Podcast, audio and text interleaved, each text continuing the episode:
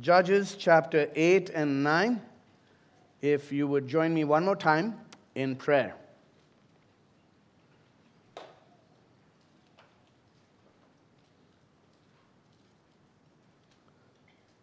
Heavenly Father, we come to you needy and earnest. We desire, O Lord, to behold your glory. So we pray by the power of your Spirit that you would shine into our hearts from the pages of Scripture and cause us to behold your Son, our Lord Jesus Christ, our King,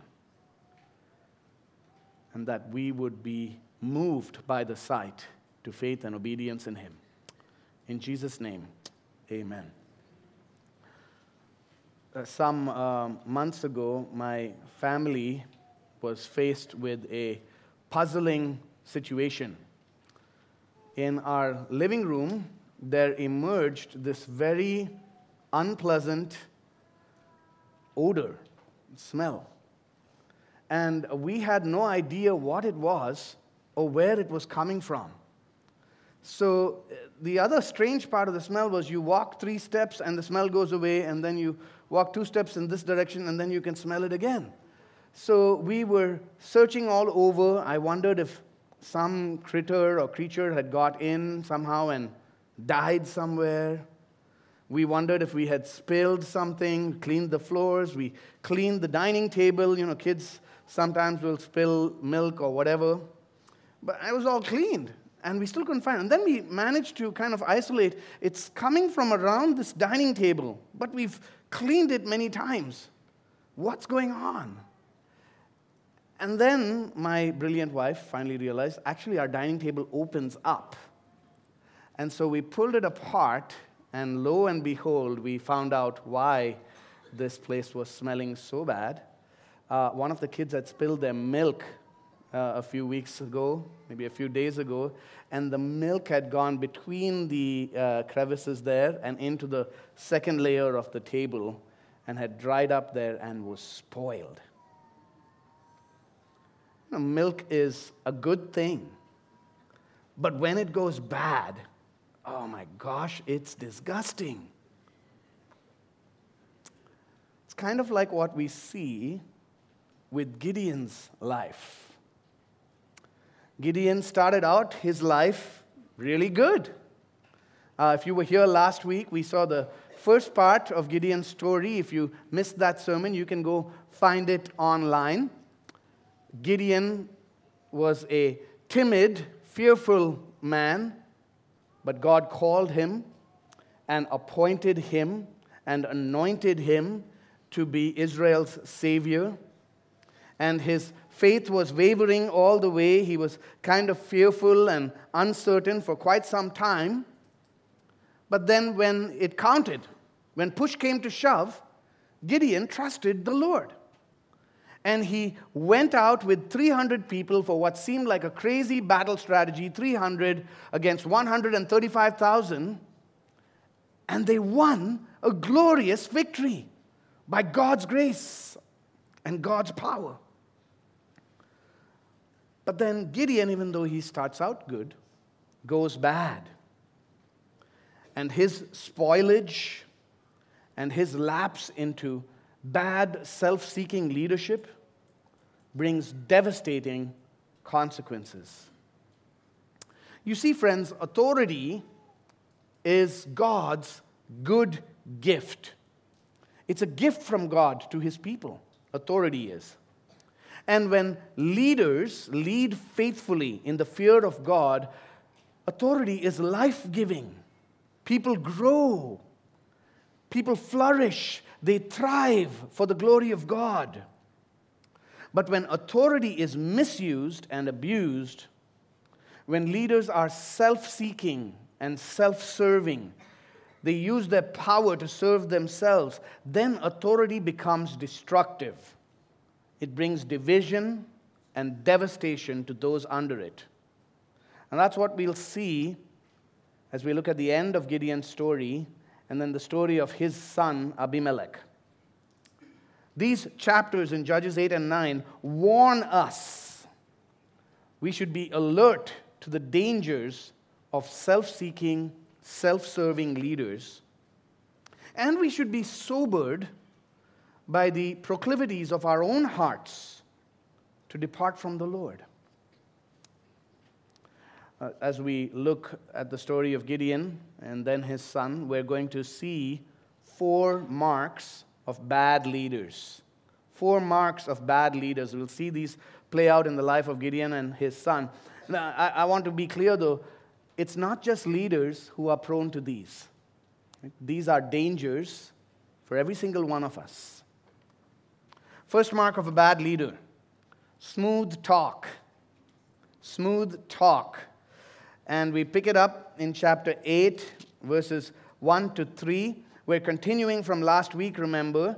This is now the second stage of the battle, right? So last week we saw Gideon uh, adopts this battle strategy. The, the Lord whittles down, culls down the army to 300 men because God says, The glory must be mine. And if you have too many men with you, then you'll boast that your hand had the victory. So God reduces the army to 300. They stand with these empty jars with torches inside, right? And then they have trumpets in the other hand. And then they blow the trumpets and they yell loudly. And then the whole Midianite army, for 135,000, is thrown into confusion. They draw their swords on each other. And there's a glorious victory. These guys, 300, come rushing in. And the Midianite army runs away, and along the way, Gideon calls other Israelites to help him. They put these people to flight. They capture the Midianite princes or commanders, these guys named Oreb and Zeb. And now he's still in pursuit. And along the way, this people from this tribe of Ephraim, they had already joined him, they'd helped him capture Oreb and Zeb. They have something to say. Chapter 8, verse 1. The men of Ephraim said to him, What is this that you have done to us, not to call us when you went to fight against Midian? And they accused him fiercely. You see, he didn't call them when he went out to battle, he's called them now, right in the middle of the battle. And they're angry. Why didn't you call us? They accused Gideon fiercely. You see, we're seeing some of the issues in Israel now, aren't we? These fractures and divisions among the people of God. The, the, the, the, troubles of disunity that we saw earlier in Judges, you remember chapter 4 and chapter 5 when Deborah and Barak went to war? The people did not all come out. There are these divisions within the people of God. And you see that among these people, the people of Ephraim. These men of Ephraim, they're self centered Right? They're divisive and factious. They're so easily offended. Why didn't you call us? They have an inflated sense of their own significance and self importance. By the way, that's so easy for that to happen in a church, you know, where we group off into our own factions and tribes. We create divisions. We begin to represent and posture and politicize things and wonder, hey, why aren't we getting the light of day? Be warned. What's Gideon's response to these guys? He doesn't talk about Yahweh's role. He doesn't say, Well, I couldn't call you out because the Lord commanded me to go in with only 300 so that the glory would be His. He doesn't even name the Lord. He doesn't talk about God's directions. No, what does he do? Smooth talk. Verse 2 He said to them, What have I done now in comparison with you? Is not the gleaning of the grapes of Ephraim better than the grape harvest of Abiezer? God has given into your hands the princes of Midian, Oreb, and Zeb. What have I been able to do in comparison with you? And their anger against him subsided when he said this. So he deprecates himself. He, he puts on this posture of humility. Oh, what am I compared to you? I couldn't do anything compared to you smooth talking, pacifying. His answers are rooted in psychology more than theology. Friends, beware the smooth talking leader. There are leaders who, you know, they come across as really humble. They posture themselves as being humble. They make you feel important. They make you feel like they're on your side. They're filled with flattery. They flatter you. But their smooth talk is ultimately self serving. That brings us to the next mark of a bad leader we see in Gideon. Smooth talk, the next bad mark is sinful anger. Sinful anger. Look at verses 4 and following. So, this tribe, Ephraim, they're a big tribe. He needs to keep them on his side. He knows that if, if he gets them riled up, he'll be in trouble, so he pacifies them, smooth talk. Now he's crossing over. Look at verse 4 and following. Gideon came to the Jordan, crossed over, he and 300 men who were with him, exhausted yet pursuing. So he said to the men of Sukkot, this is a small Israelite town, please give me loaves of bread to the people who follow me, for they are exhausted, and I am pursuing after Zebah and Zalmunna, the kings of Midian. And the officials of Sukkot said, Are the hands of Zebah and Zalmunna already in your hand that we should give bread to your army? Notice Gideon's response. So Gideon said, Well then, when the Lord has given Zebah and Zalmunna into my hand, I will flail your flesh with the thorns of the wilderness and with briars. And from there he went up to Penuel and spoke to them in the same way. And the men of Penuel answered him as the men of Sukkot had answered. So he asked them for bread. They said, No, you don't have these guys yet. Why should we give you bread? And he said to the men of Penuel, When I come again in peace, I will break down this tower. Listen to that rage. The timid, fearful Gideon, who just a couple of chapters ago was fearful and trembling and hiding in a wine press, is now filled with anger. Why were these guys not wanting to give him bread? Well, they're hedging their bets, right? They're doubtful. They look at this ragtag army, 300 guys who are exhausted and running. You're going to go and get Zebah and Zalmunna? I don't think so. And after we give you bread and then you're defeated, they're going to come back and decimate us because we helped you. So they're doubtful. They're hedging their bets. They're fearful. Gideon, who was once so afraid of going into battle, now has some tough talk for these guys. These are his fellow Israelites. And he says, I'm going to come back and flail your flesh. I'm going to break down your tower. Just you wait. I'm going to show you. Let's keep reading. Now, Zebah and Zalmunna were in Karkor with their army, about 15,000 men, all who were left of all the army of the people of the east, for there had fallen 120,000 men who drew the sword. And Gideon went up by the way of the tent dwellers east of Nobah and Jogbehah and attacked the army, for the army felt secure. So these guys are feeling secure. They're kind of uh, casual. They're relaxing. They're not sure anything is going to happen. Out comes Gideon, surprise attack. Zebah and Zalmunna fled. He pursued them, captured the two kings of Midian, Zebah and Zalmunna, threw all the army into a panic.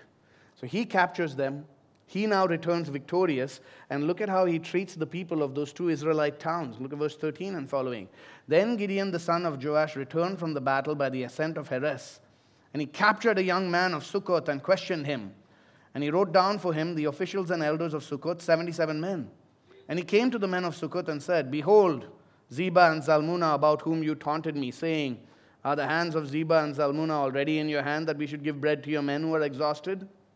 And he took the elders of the city, and he took thorns of the wilderness and briars with them, taught, taught the men of Sukkot a lesson. In the original, it's quite striking how humiliating this punishment is. He absolutely humiliates and degrades them. Verse 17, what does he do in Penuel? He broke down the tower of Penuel and killed the men of the city. Remember when Gideon doubted? When he was uncertain? When God assured him, saying, I will give my people victory through your hand, and Gideon was not sure, testing God again and again? The Lord showed him so much grace and so much mercy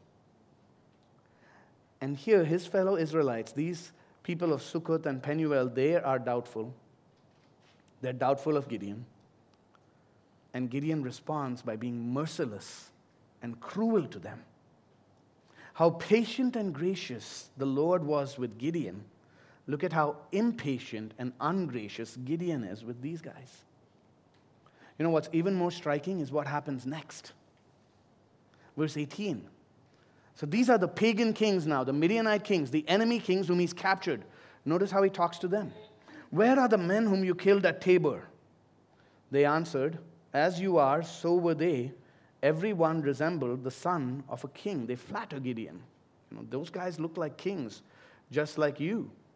We killed them. And he said, verse 19, They were my brothers, the sons of my mother. As the Lord lives, if you had saved them alive, I would not kill you. So he said to Jether, his firstborn, Rise and kill them. But the young man did not draw his sword, for he was afraid, because he was still a young man. Then Zebah and Zalmunna said, Rise yourself and fall upon us, for as the man is, so is his strength. And Gideon arose and killed Zebah and Zalmunna, and he took the crescent ornaments that were on the necks of the camels. Gideon has personalized the conflict. Do you see? You killed my brothers, the sons of my mother. This is like one of those movies, right? Movie plot. I'm going to get vengeance on those who killed my brothers. This is no longer about God's mission, this is about his own personal vengeance. And did you notice he takes the Lord's name in vain? He even swears that he would have shown these guys mercy if they had spared his brothers. Verse 19 They were my brothers, the sons of my mother, as the Lord lives. That's an oath formula. If you had kept them alive, if you had saved them alive, I would not kill you. He takes the Lord's name in vain to say that he would have been willing to disobey the Lord's instruction. He's supposed to put these guys to death. But he tells them, If you had left my brothers alone, I would not put you to death. I swear by the Lord. And if you're reading carefully in the final analysis, what has Gideon done here? He's treated his fellow Israelites worse than he is treating these Midianite kings. He's willing to show these Midianite kings mercy if they were sparing his brothers, but he showed no mercy to the Israelites who doubted him.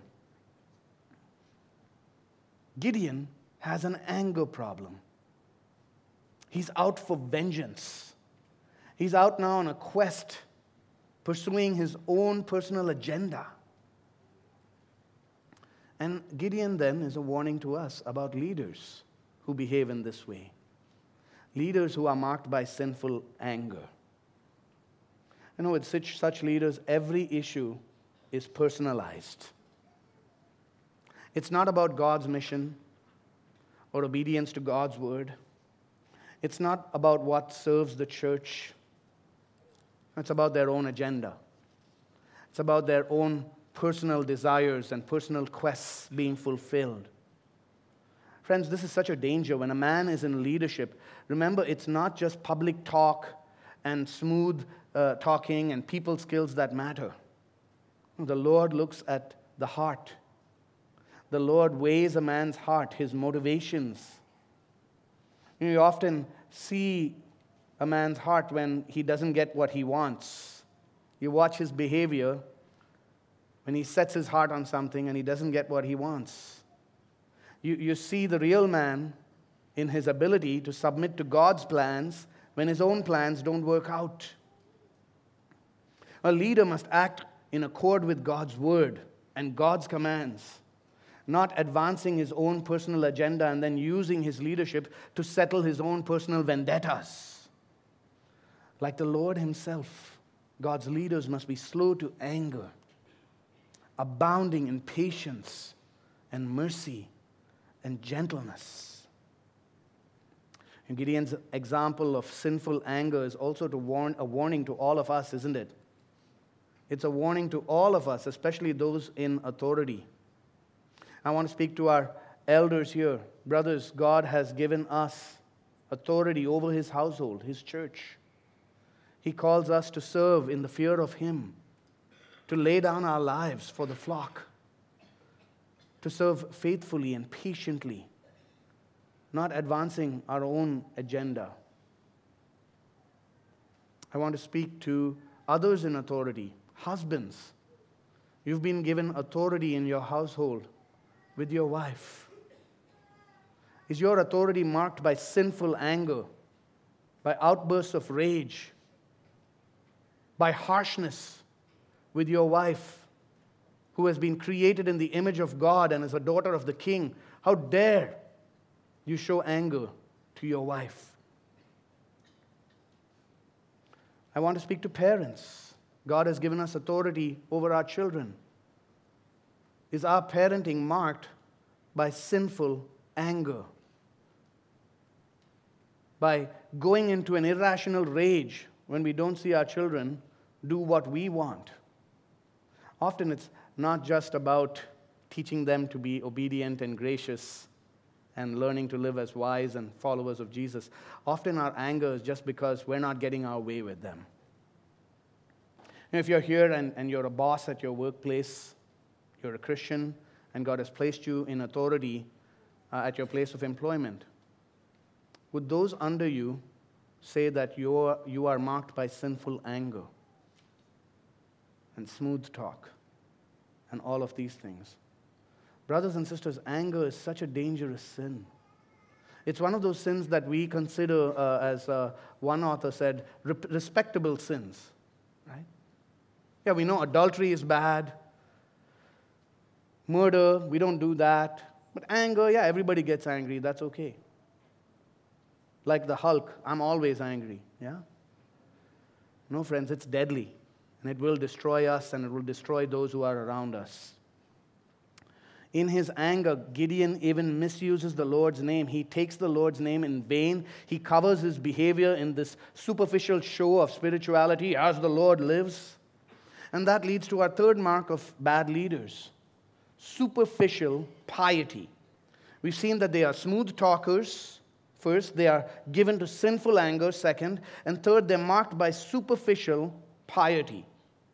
Piety religion, religious behavior that goes just skin deep. Look at verse 22. Then the men of Israel said to Gideon, Rule over us, you and your son and your grandson also, for you have saved us from the hand of Midian. And Gideon said to them, I will not rule over you, and my son will not rule over you. The Lord will rule over you. Well, this is ironic, isn't it? The people have already forgotten who it was that saved them. If you go back to chapter 7 and verse 7, the Lord said, I will save you from the Midianites. And again and again, throughout chapter 6 and 7, the Lord keeps saying, I will give you victory. I will save you from their hand. He's going to work through Gideon, but he is the one who saves. And he even reduced the army because he said, I know your heart. I know that you're going to steal the glory. I know that you're going to say that my hand has done it. And here the people are already saying, You have saved us, Gideon. They've already forgotten. Yahweh's concern proves true concerning these people. And what's Gideon's response? They, they ask him to be king. They say, Rule over us, establish a dynasty. You and even your son and even your son's son will submit to your kingship. And Gideon responds and says, I will not rule over you. My son will not rule over you. The Lord will rule over you. Sounds like a godly answer, right? Sounds like a faithful biblical response. Well, it's not the right answer, my friends. Because the right answer would have been first to say, I haven't saved you from the hand of Midian. It was the Lord who gave them into my hand. And secondly, the right answer would have been, The Lord shall indeed appoint a king to rule over this people, over you, but the kingship belongs to the tribe of Judah, as God has said in his word. No, instead, Gideon does this kind of fancy move, fancy rhetoric, smooth talk, bad theology. This is empty spiritual talk. Because in the end, you'll see his behavior is exactly the opposite. Before I show you why his behavior is exactly the opposite, let me just warn you. Again, especially for leaders, but for all believers. Friends, it's easy to talk Christianese. It's easy to say the right spiritual things but our practice, our behavior must match our words. Beware of anyone who speaks piously while living falsely. And beware of that danger yourselves.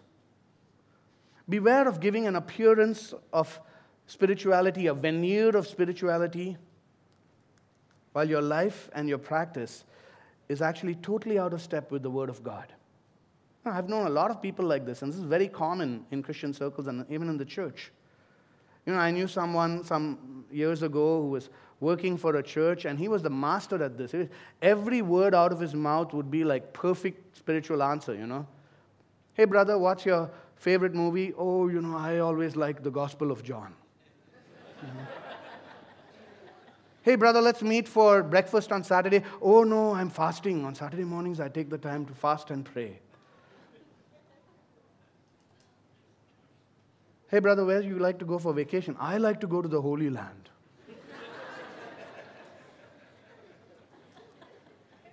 you know, he dug into his life a little bit more, and then he was exposed as a total and complete fraud. Living sinfully, defrauding others, this wicked, wicked life, and was eventually excommunicated from his church. Friends, that kind of sappy, superficial spirituality is worthless in the sight of God and it is dangerous for you. Watch out if you're living like that. If our behavior doesn't conform to God's clearly revealed commands. So we've seen bad leaders are marked by these things this toxic mix of smooth talk, sinful anger, superficial piety, but they're all just the external symptoms of an underlying disease, you see. The primary issue with ba- bad leaders is this underlying disease. These three kind of traits that we've seen are just symptoms.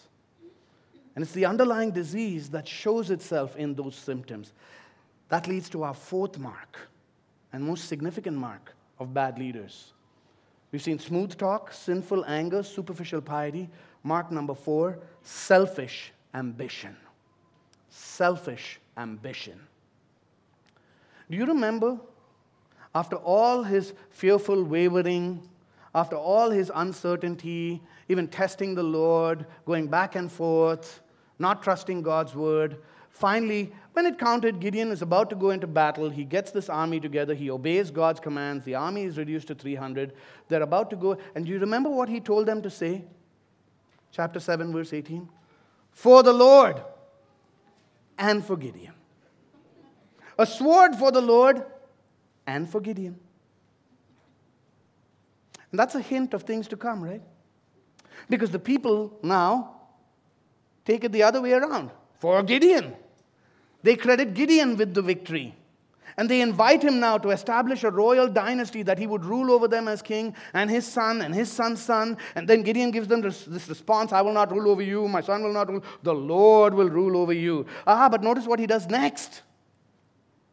Verse 24 And Gideon said to them, Let me make a request of you. There's a smooth talk again.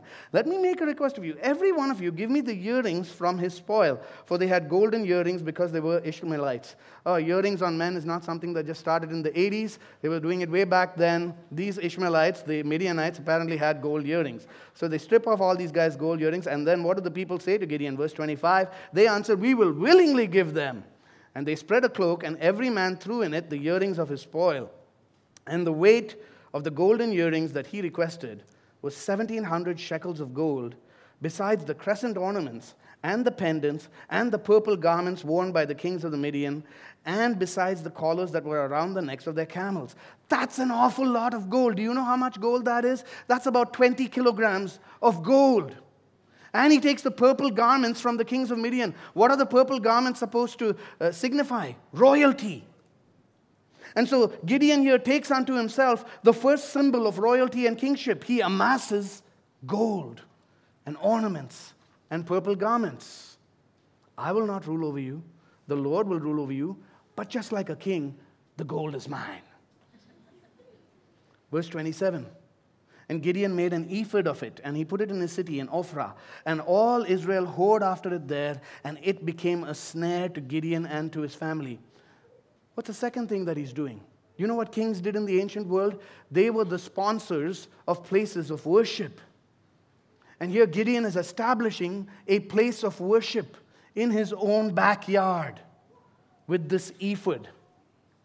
What was the purpose of the ephod? If you go back to Exodus chapter 28, if you look in the book of Numbers as well, you'll see that in Exodus 28, verses 28 to 31, the Lord established the ephod for the priests to wear. It was part of the priestly uh, clothing.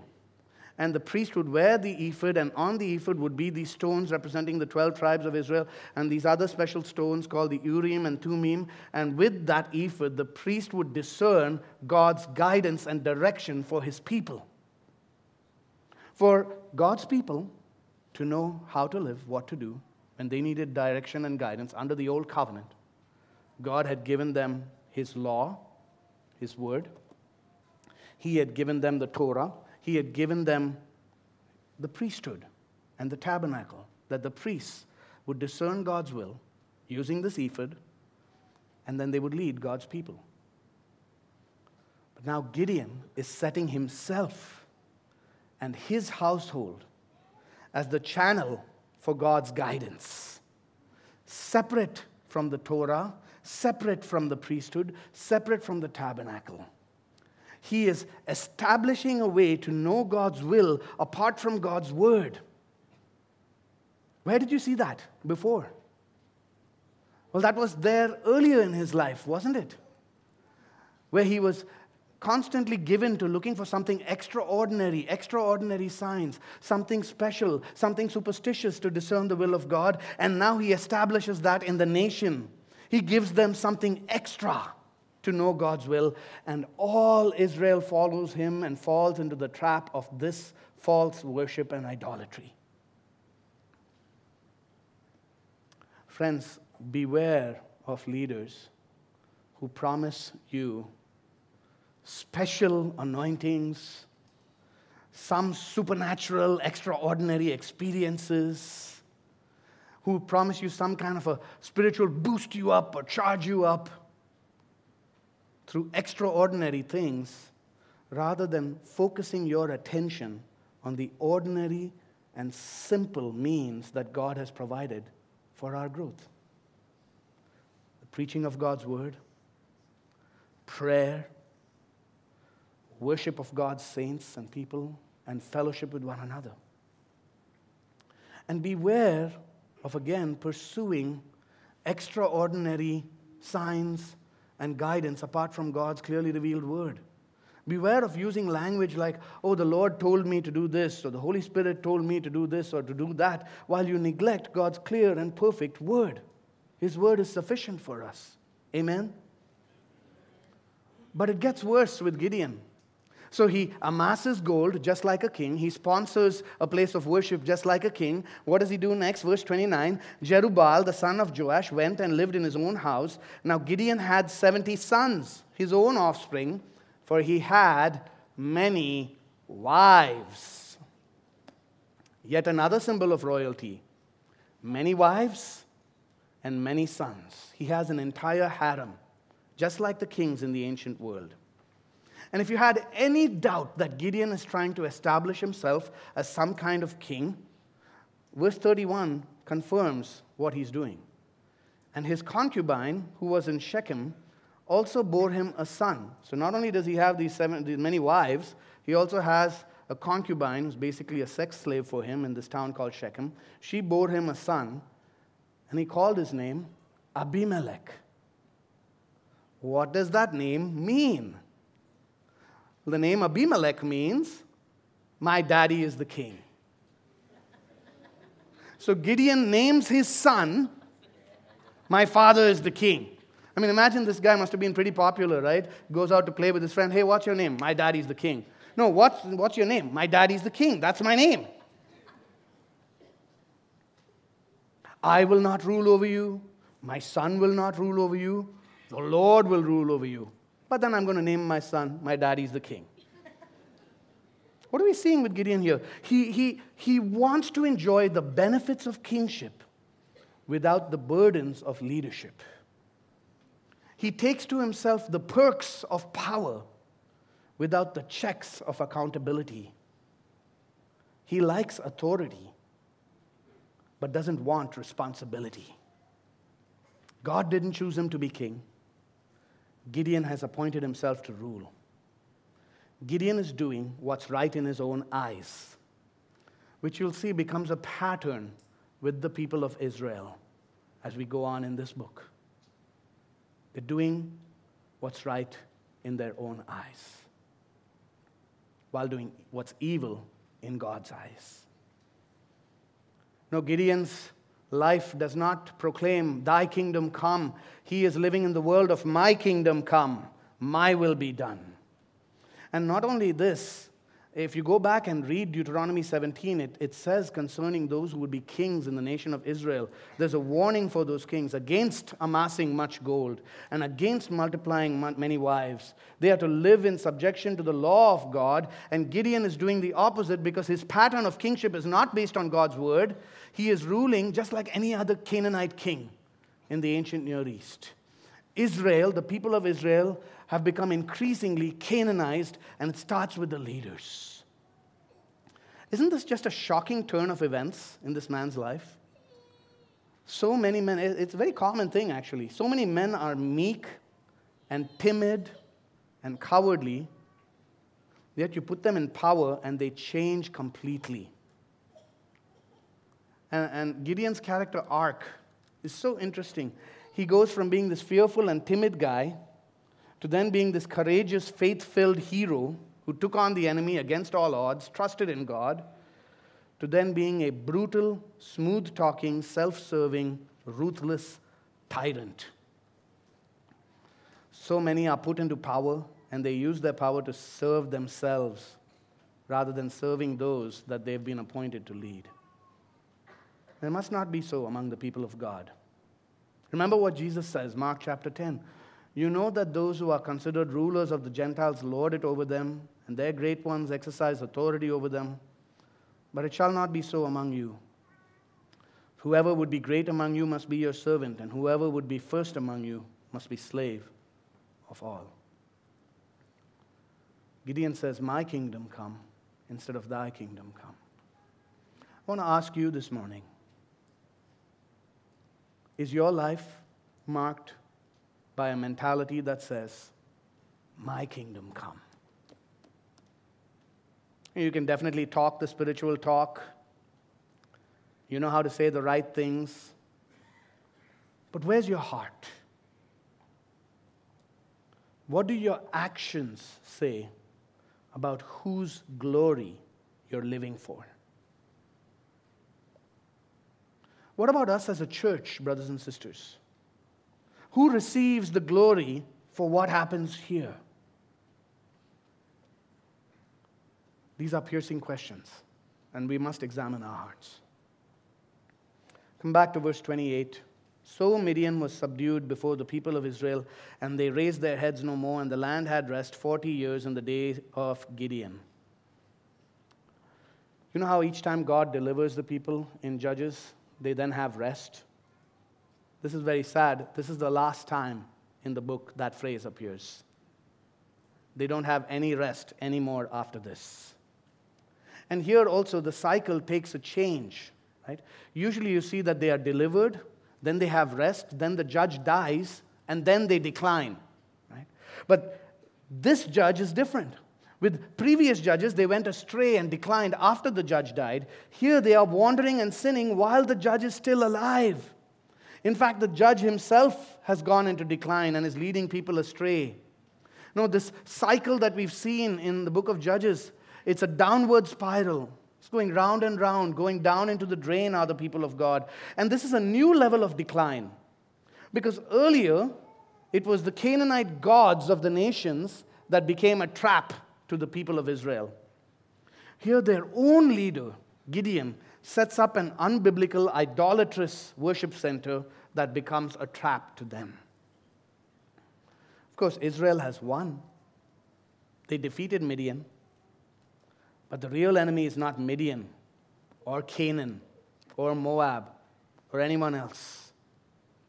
No, the real enemy is within. Israel are their own worst enemy. So Gideon is flawed, broken, sinful. But somehow, in God's grace, he's still a restraint. Gideon's presence still restrains the people from going out into full and complete apostasy and Baal worship. You see that in verses 32 and following. Gideon, the son of Joash, died in a good old age and was buried in the tomb of Joash's father at Ophrah of the Abiezrites. As soon as Gideon died, as soon as Gideon died, the people of Israel turned again and whored after the Baals. They prostituted themselves to these gods and they made Baal Berith their god. Berith means covenant. They've abandoned their covenant with Yahweh, who entered into covenant with them, and they've entered into covenant with Baal. And the people of Israel did not remember the Lord their God, who had delivered them from the hand of all their enemies on every side. And they did not show steadfast love to the family of Jerubbaal, that is Gideon, in return for all the good that he had done to Israel. You know, Gideon started well, but he ended poorly. And his failures later were the full grown bad fruit of some of the seeds that we saw earlier in his life. Yet we see the grace of God even to Gideon.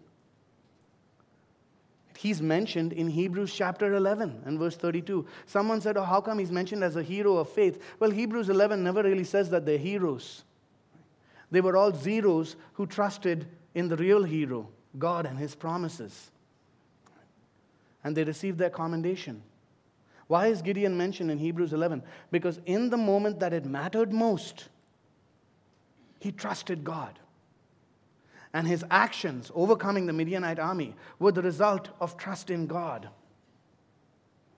And yes, he lapsed later, and we saw great sin in his life. But God's grace kept him from going completely bad. And after he died, the people did go completely bad, as bad as could be. No, friends, as I read that, I'm terrified.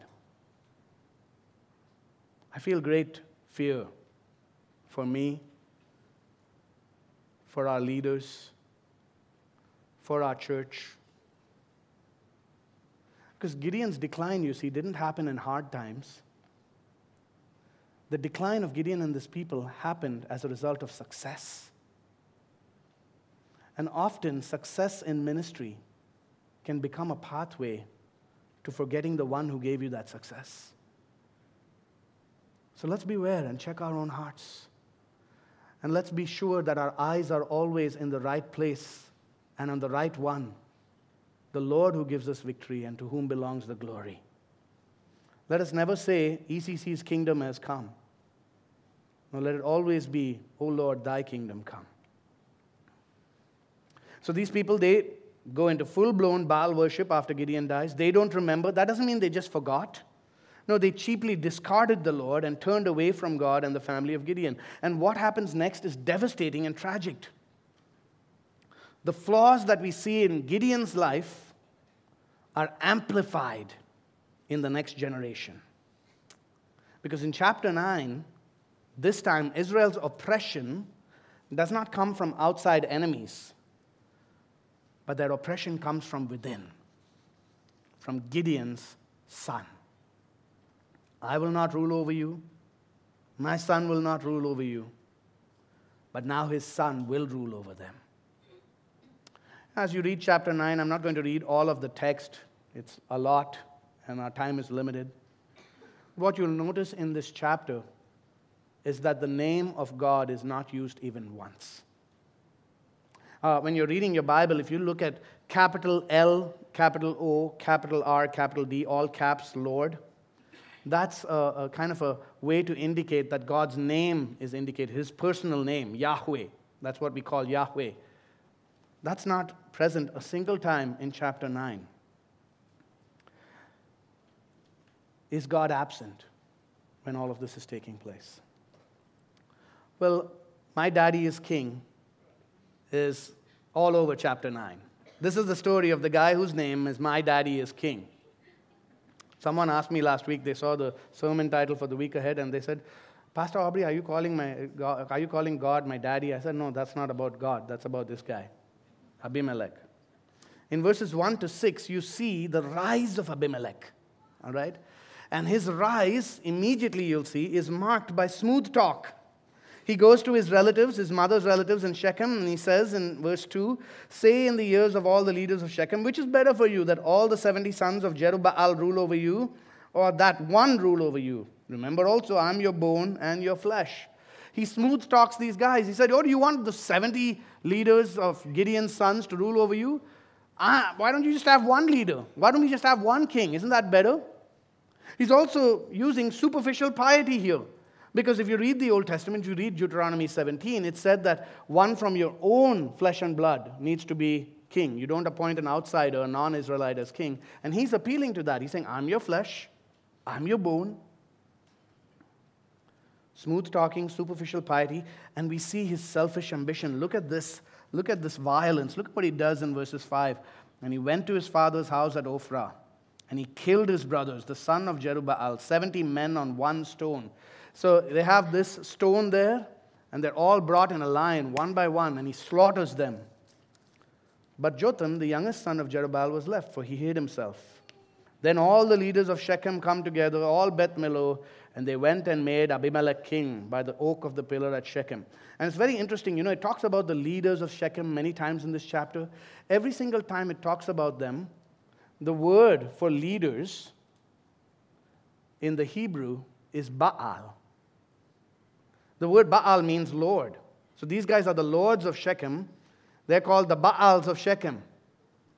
Friends, when you worship idols, you become just like those idols. You get identified with them. That's what happens with the leaders of Shechem here. And that's why they behave very foolishly, as we'll see in this chapter. So, an illegitimate son, Abimelech is an illegitimate son of Gideon. He's an illegitimate son of an illegitimate king. He's now king over Israel. Verses 1 to 6 tell us of his rise. Verses 7 to 21, you see a prophecy of his downfall. Uh, Jotham, the one son of Gideon who escapes, he goes up on a mountain and he tells a story. He tells a fable. This is a very interesting and funny fable if you read it. Uh, he says, You know, all of the trees are assembled and they're saying, Okay, who shall be king over us? Who shall rule over us?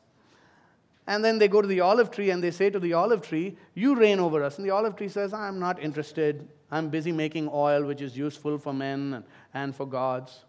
Then they go to the fig tree and they say, still slightly smaller in stature than the olive tree, Oh, fig tree, why don't you rule over us? Be the king of the trees. And the fig tree says, nah, I'm too busy making fruit, so I can't rule over you. Okay, now we'll go to the grapevine. Grapevine, can you rule over us? They're going lower and lower. And the grapevine says, Well, I'm busy making grapes which make wine, which refresh the heart of man, so I can't rule over you. And they finally go to this bramble bush. What's a bramble bush? It's a thorny, woody little bush that does nothing. It's good for fire. That's all it's good for. And they say to the bramble bush, Rule over us, won't you? And the bramble says, Okay, if you're anointing me king over you, then come and take refuge in my shade. And this is a joke because the bramble has no shade. The trees have shade. Bramble has no shade at all. What Jotham says is, This is what you've done with Abimelech. You have been foolish and you have accepted one who is completely unqualified for leadership.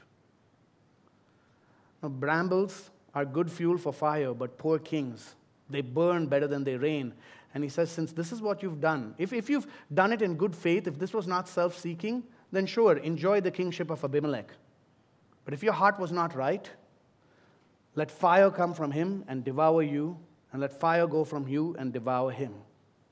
It's a curse. And then in verses 22 to 53, the rest of the story, you see that curse play out. In three years, Abimelech rules for three years. Where's God during these three years? They grow totally dissatisfied with his leadership. They get disillusioned with the guy that they made king. They realize that he's nothing but a bramble. And then this other guy arises named Gaal. And in verse 28, look at what he says Who is Abimelech, and who are we of Shechem that we should serve him? Is he not the son of Jerubbaal? Is not Zebul his officer? Serve the men of Hamor, the father of Shechem, but why should we serve him? Would that this people were under my hand, then I would remove Abimelech. I would say to Abimelech, Increase your army and come out. And then all of the leaders go after this guy, they follow him, they go and celebrate with him in the temple, and then they get drunk and they curse Abimelech. But there's this treacherous officer, Zebul, who's Abimelech's deputy, and he hears what they're saying and he reports it to Abimelech. And so Abimelech comes out in war he destroys Gaal, he destroys the opposition party, gets rid of them. But he continues. No, he cannot take the insult. He goes into an insane rage. And here you see the sinful anger that you saw in Gideon amplified. Abimelech becomes completely unhinged. Look at verses 42. On the following day, so this is after Abimelech has defeated his opponents, the people went out into the field, and Abimelech was told.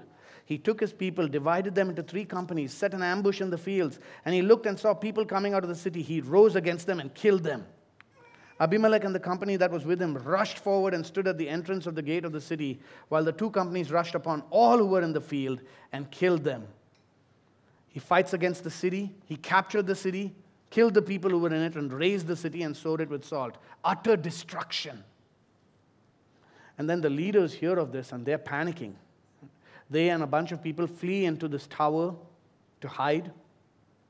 Abimelech hears that they're in this tower and he comes up with this plan. He goes running, gets wood, lays wood at the base of the tower, tells everybody, Follow after me. They surround the tower with wood, and he lights it up and burns them to the ground. Remember the curse that Jotham prophesied? Fire will come out of him and consume you. That's fulfilled. The people of the Tower of Shechem died, verse 49, about 1,000 men and women.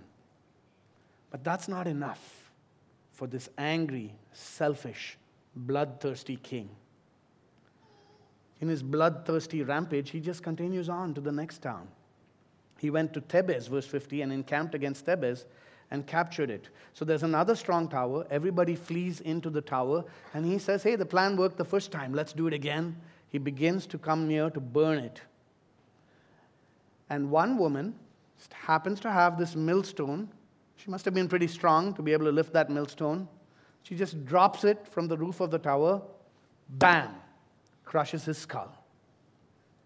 Verse 53 A certain woman threw an upper millstone on Abimelech's head and crushed his skull. Then he called quickly to the young man, his armor bearer, and said to him, Draw your sword and kill me, lest they say of me, A woman killed him. And his young man thrust him through, and he died. Even in his death, while his skull is crushed and his brains are spilling out, he's most concerned about his reputation. And he wants to make sure that he's not remembered as the guy whom the lady killed. But that's exactly how he's remembered because we're told the story like that. and the men of Israel saw Abimelech was dead, and everyone departed to his home.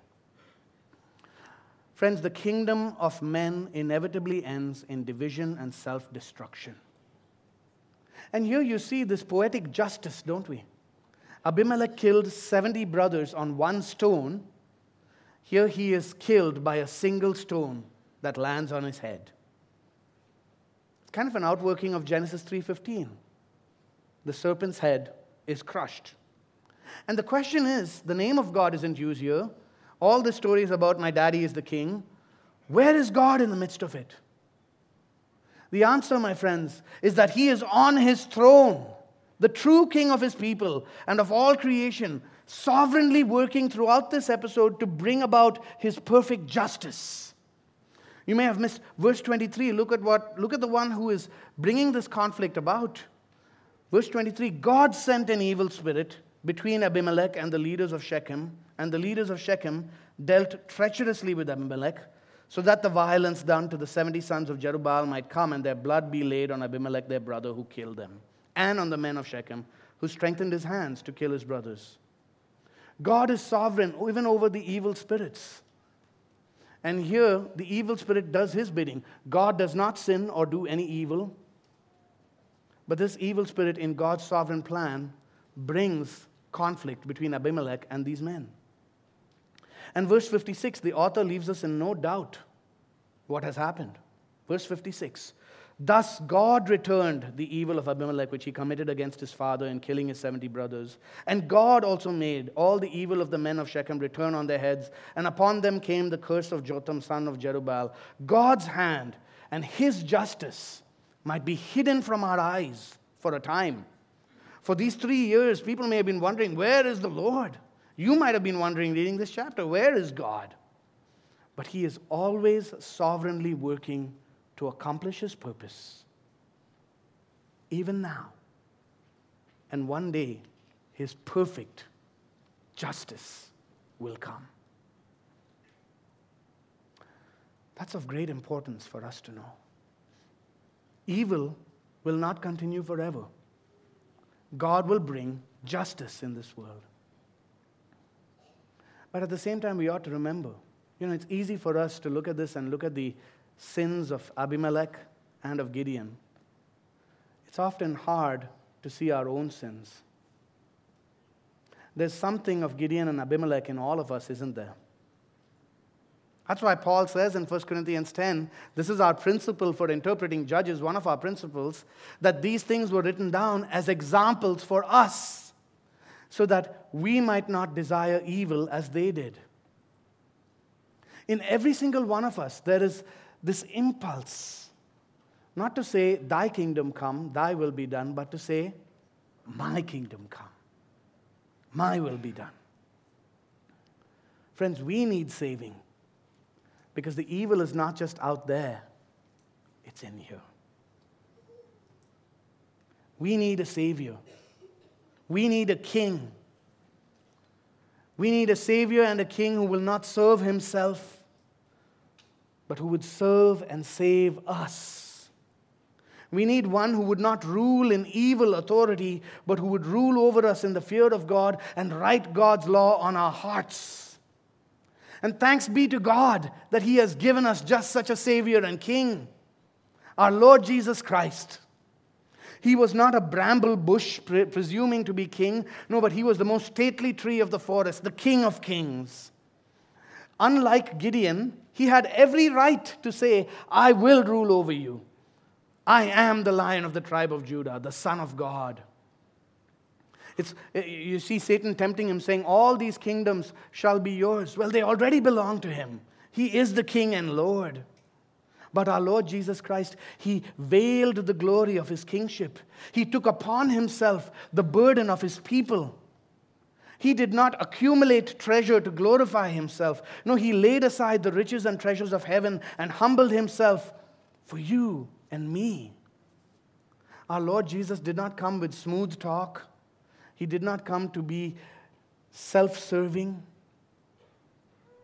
No, he humbled himself to be a servant and became obedient to the point of death, even death on a cross. He says again and again, I have come not to be served, but to serve and to give my life as a ransom for many. He did not lead us astray into sin, but he sought us out and died for us while we were still in our sins. He did not punish and discipline us, flail our flesh with thorns and briars, but He took upon Himself a crown of thorns. He was flailed and whipped mercilessly with the punishment that you and I deserve, and by His stripes we are healed. He did not burn us to the ground in His anger but he endured the fire of God's wrath for us. He did not pursue us unto death, but he died on a cross so that we might be forgiven, that we might be made new, that we might be made righteous, and that we might enter his eternal kingdom forever. Friends, this king, risen from the dead, ruling from his throne, stands before you today with blood-stained hands and calls to you Come to me. Come to me, all who are weary and heavy laden, and I will give you rest. Who's your king? Let's pray. Heavenly Father, we thank you for so, so great a Savior and so great a King, our Lord Jesus Christ. May we not be those who say, My kingdom come. But in and through Christ, may we cry out, Thy kingdom come, Thy will be done.